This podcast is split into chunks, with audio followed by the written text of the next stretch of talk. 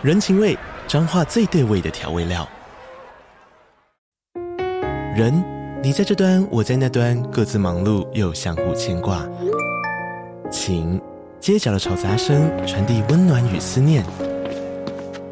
味，是从每一个转角跳出的乡愁。这里是彰化县政府 Podcast 节目《彰化早咖》，我是主持人内克。从彰化大小事各具特色到旅游攻略，透过轻松有趣的访谈，带着大家走进最在地的早咖。准备好了吗？彰化的故事，我们说给你听。以上为彰化县政府广告。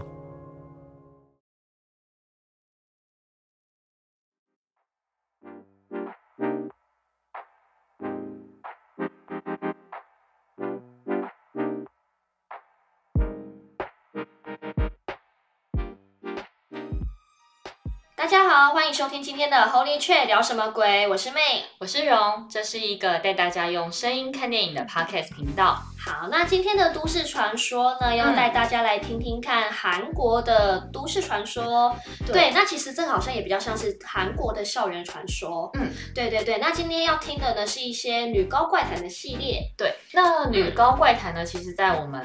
可能是在我们大学的时候，我们才认真看了它。没错，没错。但其实女高怪谈的历史是非常悠久的，它的起源是在一九九八年的时候。哇、嗯！我们根本我们上小学了吗？有啦，我们上小学了。那时候应该还不能看这种片。我那时候可能在看僵尸。有可能对。对。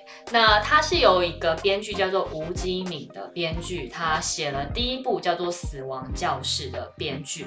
那他其实那时候剧本写完的时候，有把这个内容就是给很多制制片公司，对，但所有的制片公司都拒绝他了。嗯、那唯独有一个制片人叫做李春润，那他那时候其实就有注意到说，其实日本很爱用这种校园都市传传说做恐怖电影。那我们那时候有讲嘛，我以前很爱看那个《学校有鬼》，对对，虽然现在回想起来可能有点好笑，对，但它其实里面就是有很多像是花枝啊，没错没错，或是那个镜子，对不对？还有自然教室里面骷髅啊，对对对对对，嗯，所以他发现说，其实日本用了非常多这样子的素材去拍恐怖电影，嗯，所以他那时候就是接受了就是这个吴金明编剧的这个呃剧本这样子。嗯、那其实李春润是打算制作一部就是根据校园故事改编的呃恐怖故事内容。那他有说，其实会做这样的选择，是因为他觉得当时韩国的教育制度是非常差的，所以他也想要透过这样的方式来反讽，就是韩国的教育制度。嗯、那另外是女子高中，其实对于大家来说，就是是很有吸引力的，因为男生套不进去，所以蛮多男生会好奇说，在都是女生的学校里面会发生什么样的事情。我还以为只有日本有这样子的一个好奇心，原来。韩国男生也会有，那有吧？还是其实世界各地的男生都对于女子高中有一种特别的向往？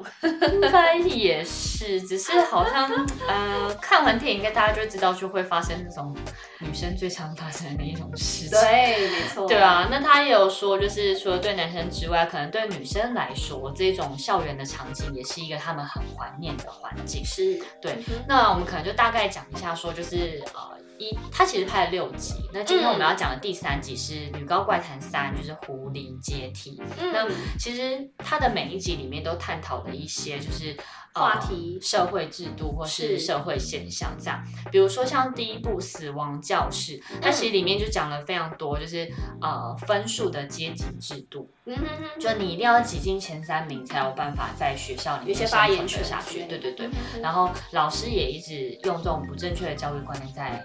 告诉学生跟就是比较聪明的学生说，哎、欸，你不要跟那些吊车尾的学生玩，不然你就会被拖累，对，考试会考不好等等。嗯、然后也因为这样子，就是老师有带头去做校园霸凌的现象，所以第一集的议题就比较像是这个。是，那第二题是交呃第二集是交换日记，嗯、那它其实主要就是。呃，讲说他捡到了一本日记，里面就是在讲两个女生在写的交换日记的内容。嗯、那里面其实就后来就发现说，哎，这两个女生好像已经死掉了。那它里面就是有一些蛛丝马迹来讲说是谁杀死他们这样子。那、嗯、这个里面就是出现了我们这一次跟、呃、我们电影一样的内容，就是同性恋这件事情。嗯、因为在都是女生的情况之下，女子高中里面对。那其实，在当时的时空背景去讲同性恋这件事情是非常禁忌话题的，蛮勇敢的。对，那里面就是还是一样有探讨校园霸凌。那另外就是为爱自杀这件事情。嗯也在这个第二集里面就被点出来，这样。是。那第三集等下就会详细讲给大家听。嗯。那第四集的话是《女高怪谈四声音》，那它是在讲说，就是呃，如果你还眷恋了这个人的话，就算他死掉了，你还是听得到他的声音。嗯。那它其实里面。死掉的是一个女学生，那听得到声音的是一个女老师，嗯、那代表着就是这个女老师跟这个女生之前其实是有过一段恋情，嗯、所以第四集在讲的是师生恋。那其实这两个就是角色也都是女生，所以也是有同性恋的议题在里面。是。那第五集就是结伴自杀，对。那它主要就是讲说，哦，我们五个人约好，就是我们要就是同呃就是要一起死这样子。对对对对对。那就是。在这种每次在这种环节的时候，就会有一个女生就是承诺了，就是履行了她的约，就是我已经自杀了，但剩下有四个人就是我一直以为会是反过来，嗯、就五个人里面有四个都遵守承诺，但就是有一个就是背叛了大家。没有没有，剩下是四个人背叛了一个人，所以那个死掉的那个人就是回来跟大家讲说，不是说好我们要一起死。类似像这样子，嗯嗯嗯、所以他就是在探讨的是盲目的友情，是感觉非常精彩耶。嗯、所以除了今天要讲的第三集的狐狸阶梯之外，嗯、我觉得其他四集大家更可以找时间稍微去看一下。对对，因为我觉得他探讨这种女子高中的议题，其实对于现在，嗯、我觉得甚至放到现在来说，都蛮合理的，对，都还蛮合理的。对啊，然后、嗯、呃，因为女高怪谈的关系，就是每一集他都会挑一些漂亮的女生当主角，嗯、所以其实里面就是很赏心悦目嘛。红红了很多，现在就是很红的几个女星，所以像是刚刚讲结伴自杀这一集，就是那时候要那个海选角色的时候，创下了五五四五，就是五千五百四十五个人参加甄选，对，但只有一个入选这样子。那一个那个一个就是主角嘛，那其实还有很多旁边，就是刚刚讲的，就是几个要一起去死的几个朋友这样。嗯、所以就是呃，最后选了像是刘信爱、孙颖书、吴妍瑞、张金雅跟宋宁静，那这几个都还是目前蛮当红的，是就还在荧光幕前面很活跃的女演员啦。对，那最后的话是近期好像是二零二零还是。二零二一年的时候，终于又推出了最后一季《女高怪谈》，就是《死亡教室母校》。嗯、那它其实探讨的是有关于呃性侵这件事情，是就是电影里面就是有讲到，就是老师性侵学生，但被就是学校隐瞒住，然后就是最后这个女学生自己来复仇。对对对，然后也有讲到精神分裂这件事情，导致女主角一直觉得就是被杀的是她的同学，但其实最后被性侵的是自己。哇哇！嗯Okay, 对啊，都是还蛮算蛮严肃的议题耶，对啊，很沉重。对啊，好，那今天的第三集《狐狸阶梯》的电影内容呢，嗯、我们请蓉也帮我们简单做一下介绍。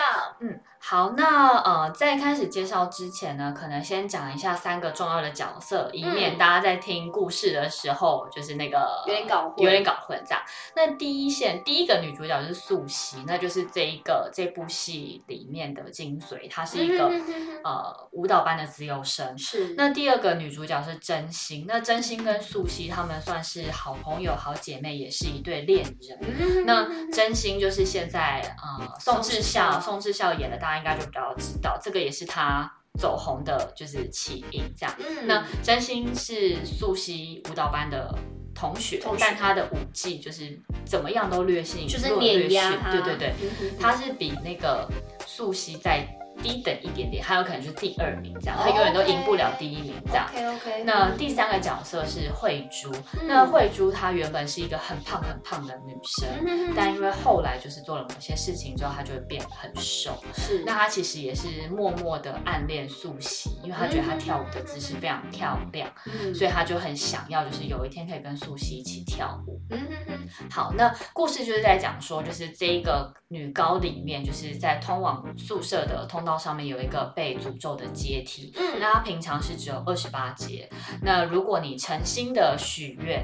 那踏上这阶梯边数，你就会数到第二十九阶。那你踏上第二十九阶之后，就可以跟狐仙许愿。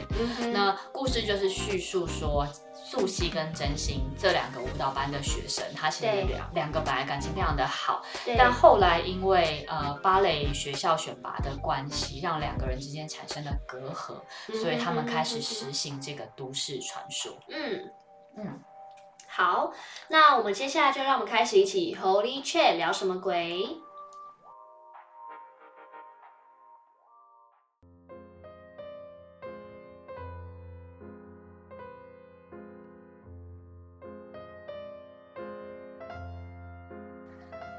传说德绍女高里有一个流传已久的故事，那就是狐狸阶梯。据说在宿舍前面的楼梯平时只有二十八阶，但只要真诚的走上楼梯，就可以发现第二十九阶的阶梯。这时候许的愿望，狐仙都会帮你实现。一、二、三，留着一头黑长发的女生，她轻声的数着。一步一步慢慢地走上阶梯，呼啸而过的风将她一头黑色的长发吹起。二七、二八，她脚步迟疑了一下，还是抬起腿迈向了第二十九阶的台阶。女生站定，双手握紧，紧闭着双眼，虔诚地许愿：狐仙，狐仙，请听听我的愿望，让我们永远在一起吧。故事是这样开始的：素汐是德绍女高里舞蹈班的学生，她留着一头长发，有着高挑的身材，是舞蹈班里的资优生，而她的妈妈也是舞蹈班的校友，所以她从小就在妈妈的逼迫下学芭蕾舞，并且也因为老师和妈妈是朋友，所以素汐相较其他同学更获得老师的关照。而真心是素汐舞蹈班里最好的朋友，虽然真心的外表、身高，甚至是芭蕾舞的技巧都略逊于素汐，但他们不仅时常练习的时候腻在一起，私底下的他们更是形影不离的恋人。而素汐对真心也是百般的呵护，一心只想要和他永远在一起。直到有一天，一场芭蕾选拔赛让他们之间产生了裂痕。这天，大家一如往常的在教室里面练习舞蹈动作。老师拿了一张传单说，接下来俄罗斯芭蕾舞青年训练营即将甄选，而学校只能推荐一个名额去参加比赛，有兴趣的同学下课来找我。但下课钟声根本还没响起，素汐就被老师叫到办公室。老师告诉她，只要她认真把吉塞尔这个角色跳好，人选几乎内定就是他了。虽然老师这么说，但素汐还是希望可以以实力取胜，因此她决定每天勤加练习，要在舞台上证明自己。而这一番对话也被躲在门外的真心偷听到了。她下课马上跑去和老师说，她想要参加甄选。但和素汐不一样的是，她不但没有获得称赞，更被老师数落了一番。老师说他的舞蹈技巧不成熟，绝对无法胜任吉塞尔这个角色，要他赶快打消这个念头。因此，他开始对素汐产生嫉妒心。他希望自己可以代表学校参加比赛，因为得到世界顶级的芭蕾舞团培训，就有机会被挑选成为三大舞团的演员。这对所有想走专业道路的芭蕾舞者来说，是梦寐以求的人生目标。就在这时候，他意外地从隔壁美术班的同学慧珠的口中听到有关狐狸阶梯的传言。慧珠说，她已经向狐仙许愿，希望自己可以变瘦。原来胖胖的慧珠是素汐的小粉丝，她总是躲在旁边偷偷看着她跳舞，欣赏她曼妙的舞姿，甚至还偷偷藏了一双素汐的芭蕾舞鞋。希望瘦下来之后可以和她一起跳舞。真心看了一下慧珠，发现她真的比以往瘦了许多，所以这天晚上，真心鼓起勇气踏上了传说中的狐狸阶梯。她慢慢的数，并且一心想着要打败素汐，于是他踏上了第二十九街，并说着：“狐仙啊，请听听我的愿望，请让我去参加比赛吧。”一说完，周围的风变得越来越大，像是在对真心说：“我收到你的愿望了。”这天，真心为了校内决选，在教室里面练习到非常的晚。身心俱疲的他，在更衣室的衣柜里发现了素汐送给他的饮料，但这时真心对素汐只有嫉妒以及嫌弃。他气得把玻璃瓶摔到地上，而这一举一动更被更衣室外的几名同学听到了。时间到了，学校决选当天，素汐将他勤加练习的结果展现给评审看。果不其然，获得了评审们一致认可，顺其自然的就获得了代表学校参赛的资格。看到这个结果的真心，心里更不是滋味，不仅开始故意疏远素汐，上课时不理她，下课时更不会和她一起出去玩。过了一段时间，素汐察觉异状后，决定要找真心谈谈，但真心不但态度冷淡，更不想和素汐回到以前一样的亲密关系。就算素汐以绝交威胁，真心的态度一样不为所动，头也不回的想要赶快离开素汐。素汐伤心的抱着真心，跟他说：“我只想要永远跟你在一起就好了。”听到这，真心的心里更不是滋味，因此大力的把他推开。没想到这一推，让素汐从楼梯上摔了下来。这次不仅让素汐摔断了腿，更从此无法跳芭蕾，而代表学校参赛的资格就顺理成章的交给了真心，并且真心还获得了大奖。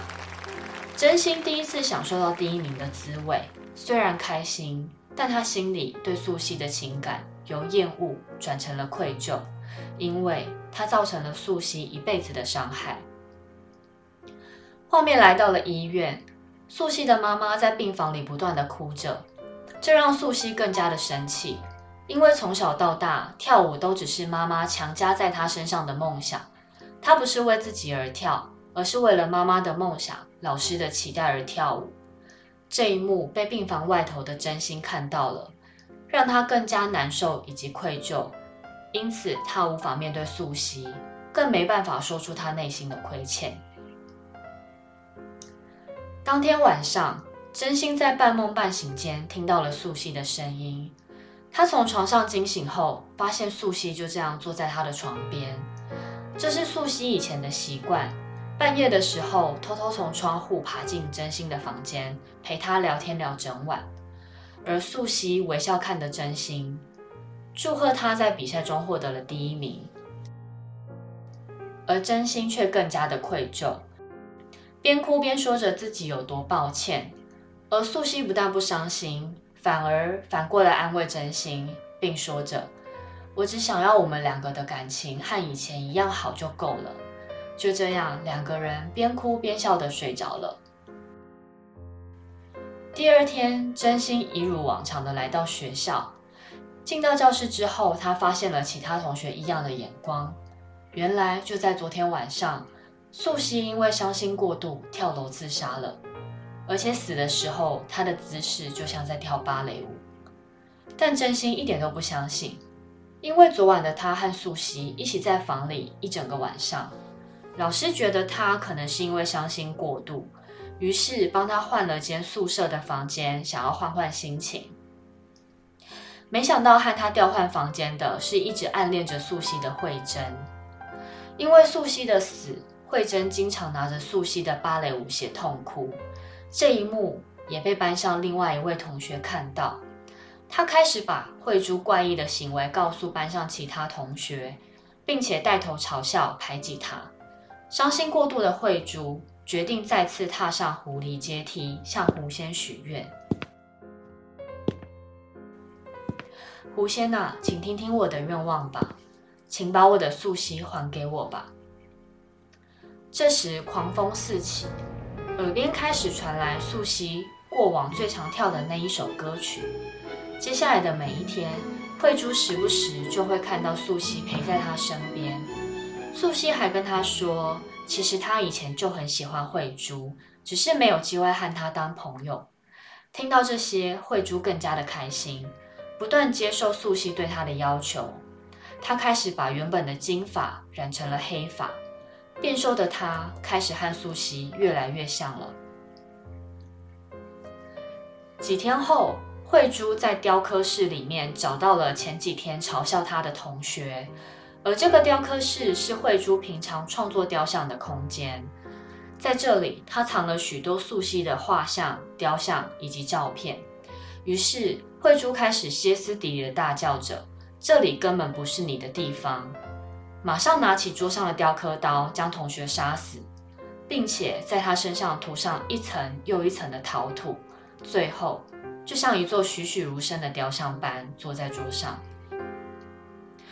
自从慧珠向狐仙许愿之后，学校里的怪事就频传，宿舍无故断电，洗澡水变成血水等等，让原本精神就不好的真心变得疑神疑鬼。而这天晚上，真心来到了当时推下素汐的楼梯间，心里满是愧疚以及怀念。就在他转头想要离开的时候，啪一声，他感觉到他的双脚被一双手抓住了。他低头往脚边看去，发现是死去的素汐紧紧抓住他的脚。此时真心惊醒了，原来这一切都是梦。就在这时，他的手机收到了一则来自素汐手机的简讯，上面写着晚上六点来一趟雕刻室。真心觉得这封简讯是有人故意假冒素汐传的简讯，于是他准时赴了约，想看究竟是谁在捉弄他。晚上的雕刻室一个人也没有，但真心发现了一个身材高挑、留着一头黑色长发的女生。他心想，这个人跟素汐怎么这么像？没想到在他眼前的是慧珠，但这时的慧珠已经被素汐完全的控制，她的言行举止跟素汐一模一样，嘴里还哼着素汐最喜欢跳的歌。真心意识到不对劲后，趁慧珠不注意转头就想往教室外面跑，但过程中他不小心撞到了一个东西，是被做成雕像的同学。真心吓得放声尖叫，并且对着慧珠大吼，叫她不要靠近。这时慧珠说：“真心，你不记得我是谁了吗？我是你的好朋友素汐啊！”真心不但没有冷静，更大喊着要她滚开，并且拿着身边的碎玻璃刺向慧珠后，转头逃跑。面对真心的离开，附身在慧珠身上的素汐受到了打击，伤心地离开了慧珠的身体。而醒来后的慧珠还是一心一意的想要和素汐在一起，于是她便放火自焚了。但素汐的鬼魂并没有就此放过真心，她开始如影随形的跟着真心，不断的在她身边跳着芭蕾舞。心力交瘁的真心再次踏上狐狸阶梯。狐仙啊，请听听我的愿望，我希望一切可以重新开始。话才说完，真心感受到素汐在他背后环抱着他。真心伤心地哭着说：“我只想要赢过你一次而已，你会原谅我吧？”而素汐这时也说着：“当然，我怎么会讨厌你？真心啊，看来你对我的喜欢比不上我对你的喜欢。”说到这，素汐的手开始越抱越紧。真心，以后别让我等那么久了。话一说完，两人便一起从阶梯上摔落。就此，素汐和真心终于可以永远在一起了。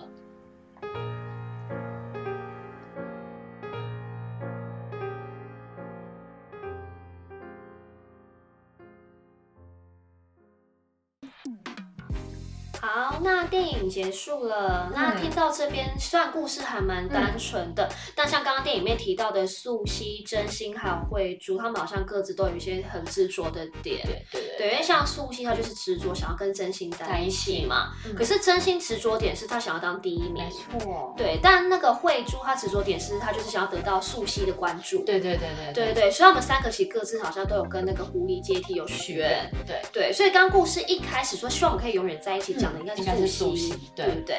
那其实推敲出来的话，感觉一开始跟狐狸许愿的是素汐，她、嗯、想要他们永远在一起，所以其实就算素汐死后，她还是一直跟在真心，一直缠在真心身边。对，然后其实电影里面有一个小巧思，也可以分享给大家听，嗯、就是中间有个桥段有讲说，就是真心在换衣服的时候，就是气到把素汐送给他的饮料打摔破。嗯、那其实呃，在画面最后的时候。就是呃，有演到说素汐其实在参加那个芭蕾舞决选的时候，她在跳舞的时候，她的脚尖其实是在流血的，哦、所以我们在猜，对，有可能就是真心把那个玻璃碎片放在她的素汐的芭蕾舞鞋里面。那因为素汐太爱她，所以她没有戳破，是不是？对，她照样上去跳舞。对，然后其实她中间过程当中也有讲到说，哦，老师本来就比较喜欢素汐，嗯哼嗯哼，所以虽然不确定到底是两个人跳的谁比较好，嗯、但是。可以想一下，就是如果假设素汐已经受伤了，她可能还是会影响到她一点表演的表现，对对，表现的状况。嗯，但老师还是给了她第一名。嗯，对啊，所以老师也有可能给素汐一些特权，也有可能，所以真心才又更生气，心理不平衡。对啊，对啊，对啊，所以才这样子许愿。嗯，好，那其实我们听到这边之后啊，我们都会很好奇说，因为韩国其实不管是电视剧还是电影、恐怖电影，很多都会跟狐仙相关。对，所以其实我们会想说狐。先对于韩国人来说，是不是有一些特别的信仰？嗯嗯，对。但后来发现说，其实好像也没有说特别是真的在信仰说九尾狐、狐仙这样的东西。对，反而从历朝历代之来以来，他们有很多故事好像都跟狐仙有一点点相关。嗯，对，像我们有找了三则，那分享给大家。像是古代朝鲜的典籍中有一本高丽时期的史书，叫做《三国史记》。嗯，那就有记载说，在高句丽的平冈王，他有一个很爱哭的女儿，是平冈公主。那每次公主只要在哭闹的时候啊，平冈平冈王就会吓唬她说：“你再哭，我就要把你嫁给一个叫温达的傻子。”那是虎姑婆嘛，叫她乖一点。对，可是因为温达她家境很贫寒，然后就常常穿着破破烂烂的衣服在街道上面走来走去，而且她是靠着讨饭去养活她一些很年迈失明的母亲。嗯，对，所以大家都会叫温达叫做傻子温达。嗯，结果呢，当平冈王啊在公主长大的时候要把她嫁给贵族的时候呢，公主坚持她只嫁给温达。嗯，其实我觉得这边很奇怪，她小时候爸爸妈妈用温达说：“哎、欸，我要叫你嫁给他来吓你。”但你长大后。公主反而自己说她要嫁给温达，我觉得她就是长期洗脑，觉得说哦，我的以后要嫁的人是温达嘛，反正我都那么爱哭，我就嫁给他。所以不只是傻子温达，是傻子公主。对对对对对，好怪哦。嗯，其实还蛮般配的。好，反正最后呢，因为公主坚持要嫁给温达，所以呢，国那个平冈王就把公主赶出了宫内了。那呢，独自一个人的公主呢，她就带着很多的金手镯去找温达。那在路人的指点之下呢，她也真的顺利到了温达的家里面。那因为这个时候呢，温达正在山上就是去采一些榆树皮的一些材料吧。嗯、那家中正剩下她的老母亲一个人，所以呢，公主就自独自。就独自的走到山脚下，想要迎接温达下山。嗯，那相见之后呢，他就跟温达就是表白了，诉说他的一些就是感情的部分。对，但温达这时候却认为说，你一定不是人，你是鬼，嗯、而且你是狐鬼。他就想说，应该不会有人喜欢他。对，就一直跟漂亮的美女，然后有钱，有颜值，嗯、但却说来嫁给他。嗯、所以这时候温达就觉得说，你应该是狐仙变换成的美女，要来骗他、魅惑他的。对，所以可以知道说，好像。从高丽时期啊，他们那时候的人就对狐仙会变换成美女骗人这件事情，就有一点点的传说吧。嗯嗯嗯。对，那其实高丽时期有另外一本野史叫《三国遗事》，嗯、那这边是记录比较像是志怪小说吧，我觉得。嗯、对，就是有一个人他叫居陀，那他是记录说居陀去解救了西海龙王的故事。为什么会想到西海龙王？对啊。好，那就是有一天呢，龙王就告诉居陀说，那每天日出的时候呢，会有一个和尚会从天而降，嗯、他会绕着水池呢去诵念，就是一本经书。嗯、那这时候呢，那个龙王一家他就会被这个和尚控制，他就会漂浮在水上。他们一家一族一整族群的人都会被他肝跟肠子都会被吃掉。Yeah. 我那时候就在想说，他是在吃那个鱼肝酱，鱼肝酱高级耶！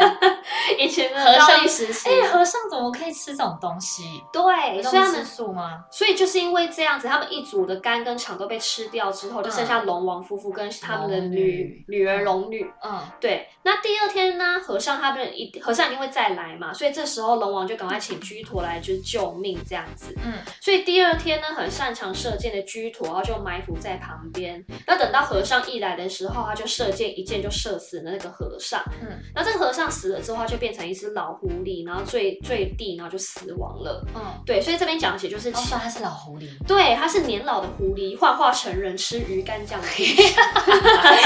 重点是吃鱼肝酱，对对对对，吃鱼肝酱。对，那因为韩国其实还有另外一个很有名的九尾狐的传说，嗯、之前甚至还拍成了电视剧。对啊，对，那其实中国也有哦，嗯、中国的那些戏剧里面也常常会有九尾狐的出现。嗯，对，像那个迪丽热巴之前就演过九尾狐、啊。哦，对对对，嗯、对不 对, 对？那个小狐仙，那部那部戏叫忘什么？因为杨幂也有演。桃三生三生三世十十里桃花，十里桃生。我刚才念十里桃生。对，所以中国其实也有很多这样九尾狐的戏嘛。嗯，那传说呢，狐狸只要每活五百年，它就会再多出一只尾巴。哦，对，所以九尾狐就等于至少活了四千年。嗯，很长哎、欸。没错，而且听说狐狸只要幻化出了九条尾巴，它就会变成不死之身。嗯，而且它还会变换成就是很妖艳的一个女生去蛊惑众人。嗯，而且传说啊，它这时候只要吃上一百个人的肝。而且呢，或者是说跟男人结婚之后一百天内都要保持人形，他就可以永远都变成人的形状去生活。哦，所以吃肝这件事情还是有它的，就不一定不是不是不是只有吃鱼肝，对对，吃人的肝也可以，鱼肝可能只是兴趣。Okay. 人肝的部分它就可以变成人了，对，像是高高阶级的人，对对，会吃腻啦，我觉得好笑。好。那刚刚其实，在电影中还有提到说，素汐很擅长就是跳吉赛 Giselle 这部芭蕾舞剧的部分。嗯、对对，那我们后来去查了一下，说为什么电影导演要用 Giselle 这支芭蕾舞来做一个戏剧的编排？因为其实，在芭蕾舞里面，大家都所熟知的应该是像比如天鹅舞。对对对对对对对对。那他用吉赛的原因，我后来发现，嗯，其实导演有在细节有在用心、欸，他在巧思、欸。好，那吉赛尔这支芭蕾舞蹈呢，它其实就是浪漫派芭蕾舞的一个戏剧的代表作，而且它是少见的悲剧。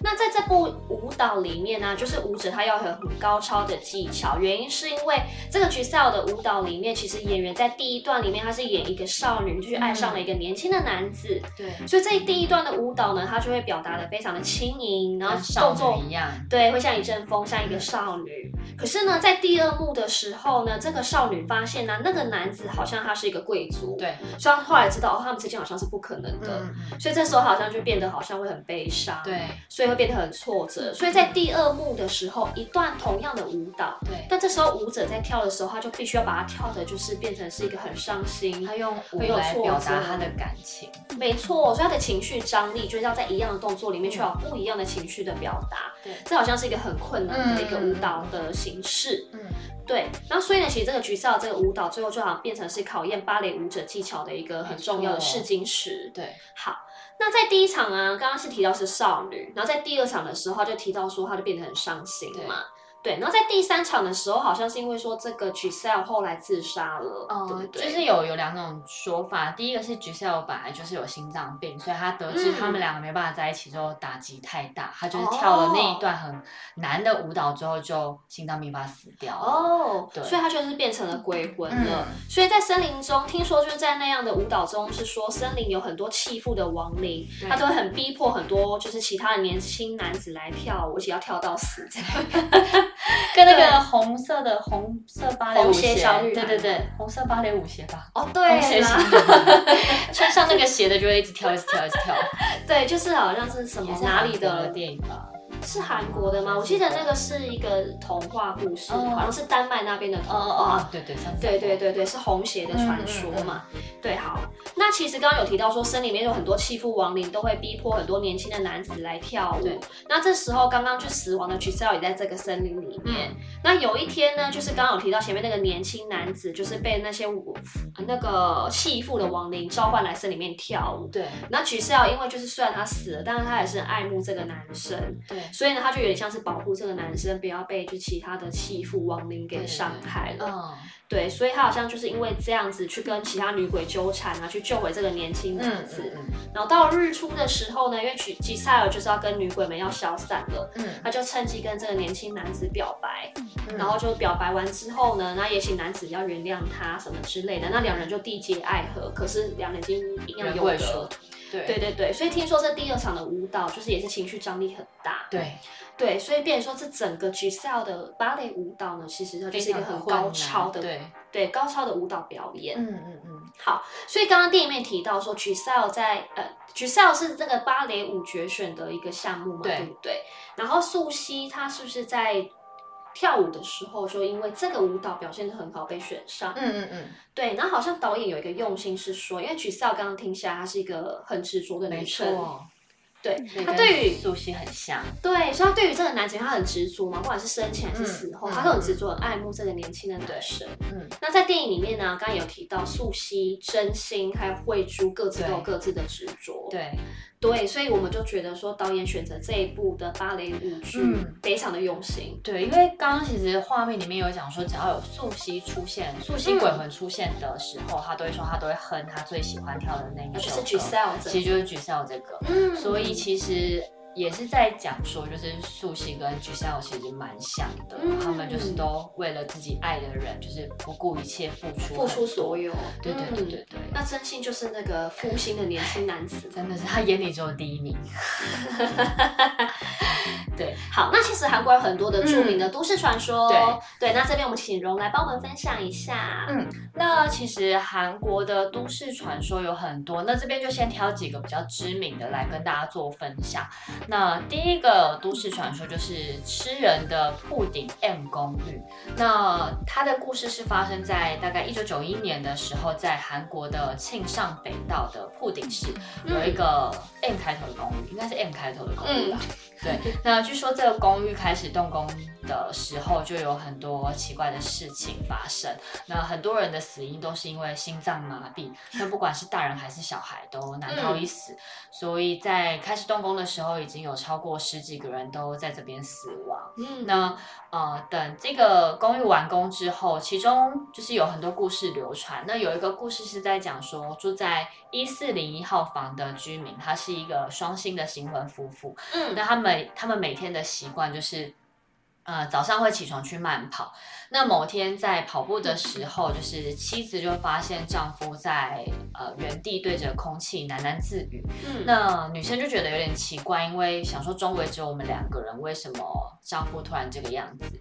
她就走向丈夫，那丈夫还在对着空气微笑，然后甚至还跟空气打招呼。嗯、那回到家之后，就是妻子就问丈夫说：“我刚刚在跑步的时候，你为什么在喃喃自语？”嗯，那丈夫只觉得妻子很奇怪，他跟妻子说，就是刚刚在跑步的时候有遇到住在公寓一三零一号房的女生，那她跟我打招呼，还问我住在哪里，我就跟她说哦，我住在一四零一号房啊，就这样而已。嗯、那妻子就觉得莫名其妙嘛，因为根本就没看到这个人。对。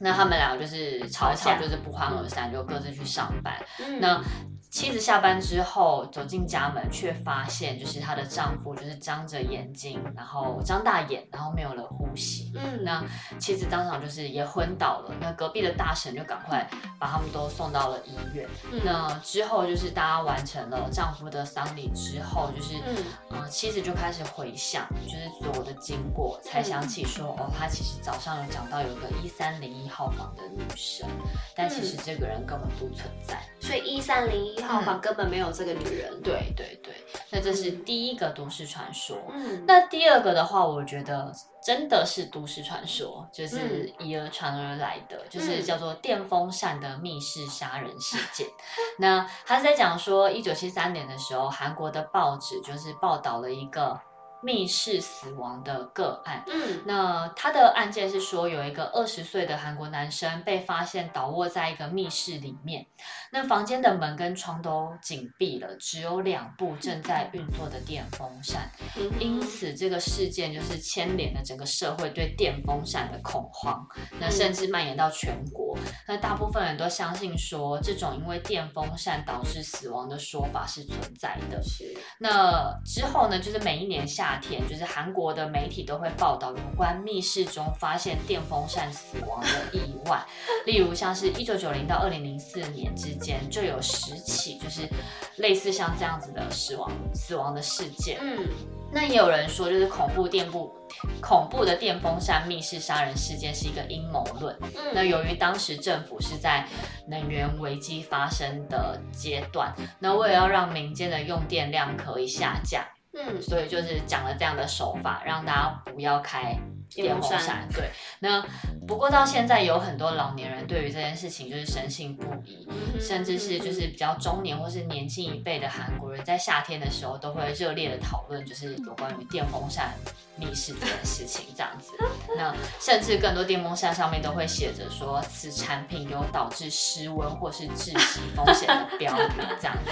这真的是都市传说。对啊，在密闭空间里面有电风扇到底为什么会死亡这样子。对啊，所以到时候这个案件后来就是没有后续，对不对？对啊，没有后续，所以才说这真的很标准的都市传说这样子。嗯，好，那第三个都市传说是御水站的自杀事件。那它是传说某一天晚上有一个男生在御水站等末班车，那他就看到了一个女子披头散发，然后弯着腰手舞足蹈。嗯，那一开始的时候他只觉得说哦，这个女生可能喝醉了这样，但后来那个女生的姿势越来越奇怪。嗯，那他那时候就是一时兴起，就是把对方的行为拍下来，然后传到论坛上面跟大家讲说，哎，他遇到了一个奇怪的女生这样子。嗯，那那个男生后来还发现说，那个女子开始用头去撞车站的墙壁。嗯，那这个男子也把这件事情都上传到论坛上面，那大家就开始有人说，哦，这个女生怪怪的，不要靠近她，什么什么，有可能是鬼啊这样。嗯，那转眼之间，这个女生就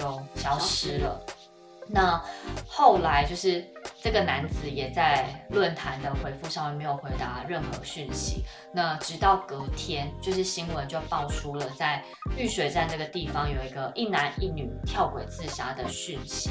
一开始大家以为是恋人殉情自杀，嗯，后来在实际警方调查之后发现这两个人一点关系都没有，所以就有人在推敲说有可能是那一天在论坛留下眼的男生跟那个他看到的那个女生。嗯，那后来，欸，可是那个女生应该也不是鬼耶，因为你看在隔天一男一女跳轨自杀，代表有尸体。哎，欸，对，哎，欸，对，对对对对对，所以代表那个女生不是鬼，她就是怪怪的。嗯，她她有可能在那时候已经有一点点就是精神异常还是什么之类的。对，那后续就是这个御水站的自杀事件也有被韩国拍成一部叫做《鬼车站》的电影。嗯嗯嗯，那它的取型就是在讲御水站的自杀事件。嗯，那第四个故事怪谈。就是呃，昆池岩精神病院。那这个的话，就是，呃，我们之后也会介绍到说，这个也是 C N N 认证的七大恐怖地点之一。嗯，那后续我们也会在呃《鬼病院》这个电影里面实际讲给大家听。这样，嗯，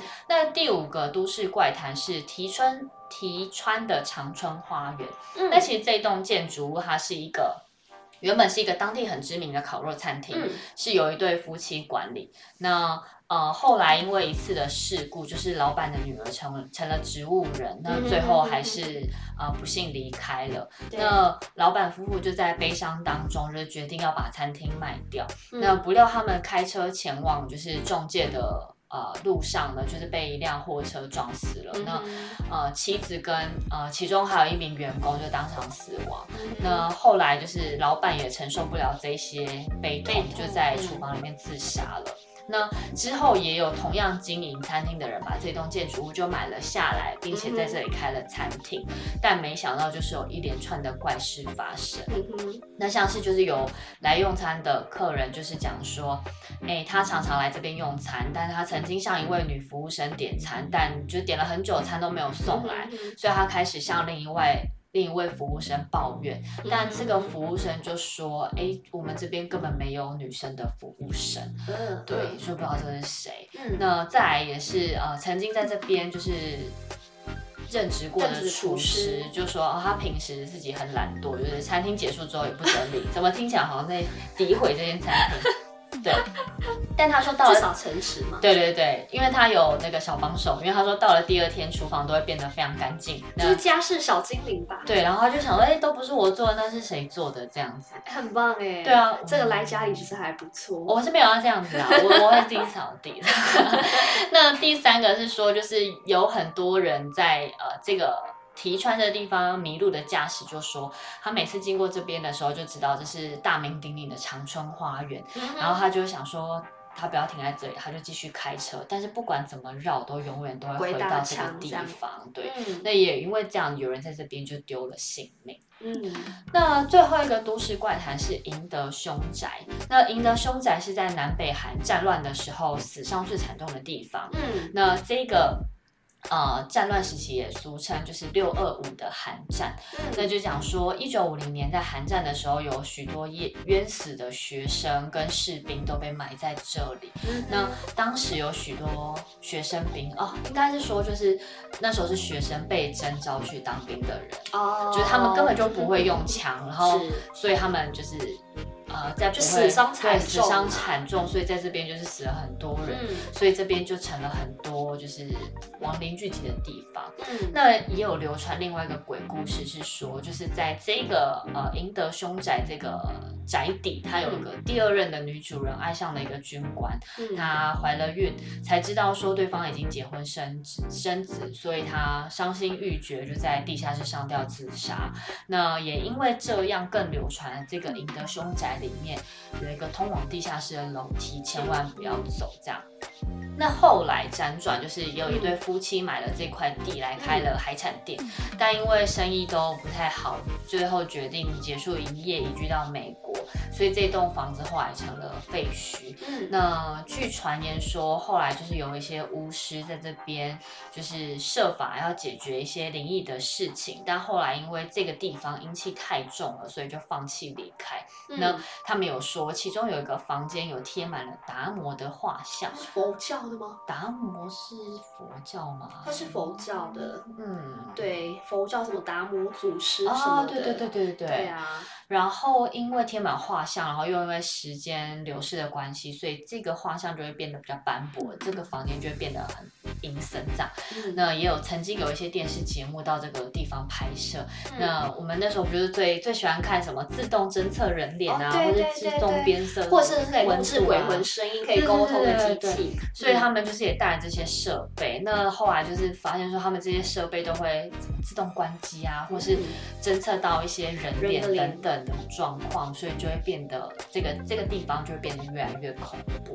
哎呀，嗯、好，但其实韩国都市传说也不少哎、欸。没错。对，我们一直以为日本才是都市传说的大国，但其实韩国真的不少。这样听起来好像台湾比较还好一点。台湾什么是都市传说？是真的，是真的，真的对。好。那我们今天有听了很多韩国的相关都市传说，那下一集呢，我们会带大家来听听看其他异国的传说。嗯，那我们今天的听电影就到这边咯，请订阅我们的 podcast 并留下五星评论 ，I G 搜寻 Holy Chat Official 就可以找到我们。Holy Chat 聊什么鬼？我们下次见，拜拜。拜拜。